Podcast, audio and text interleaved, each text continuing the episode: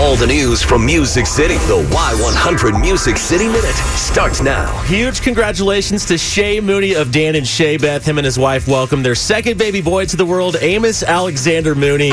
Born in Nashville, win at six pounds, seven ounces. And he actually posted an amazing post to Instagram in true dad fashion saying, Amos Alexander, welcome to the Mooney family. Asher, his, his first son, has been so excited to meet you. Baby brother is what he's been So calling him. cute. So you can check out that full post in the Music City Minute blog. It's absolutely amazing. It's going to pull at your heartstrings. And Kenny Chesney releasing a new song celebrating life. How fitting for this story. Here and Now is the name of the song, and it celebrates the little things in life, right? Reminding you, hey, it could be bad. We all have good days and bad days. Yeah. That's okay. But it's also to remember that we get to choose and focus where we place our appreciation on life, the things that we want to choose on. And this song right here uh, is is just incredible. Ain't no better place, ain't no better time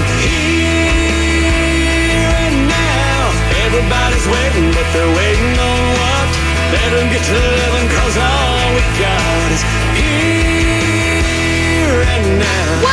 message. Live in the moment. Yeah, absolutely. Especially after what we heard this morning. So, again, uh, The Voice is officially back tonight at 7 o'clock. Returning coaches John Legend, Kelly Clarkson, and Blake Shelton are going to be joined by new coach Nick Jonas. Oh, yeah. Yeah, he's going to be replacing last season's coach Gwen Stefani, who we know is Blake's girlfriend. So I'm curious to see if Gwen's going to make a cameo appearance at any time this season, maybe as a special guest coach or Yeah. anything like that. And I really want to see how Blake and Nick get along, or if they don't, because I remember his uh, feud with Adam all the time on the Yeah. show. Oh, I'll be watching. Yeah, it's going to get juicy. So look out for that tonight at 7 o'clock. And you can check out all these stories, including that new Kenny song and uh, Shay Mooney's post on our Facebook page in the Music City Minute blog. That's your Music City Minute.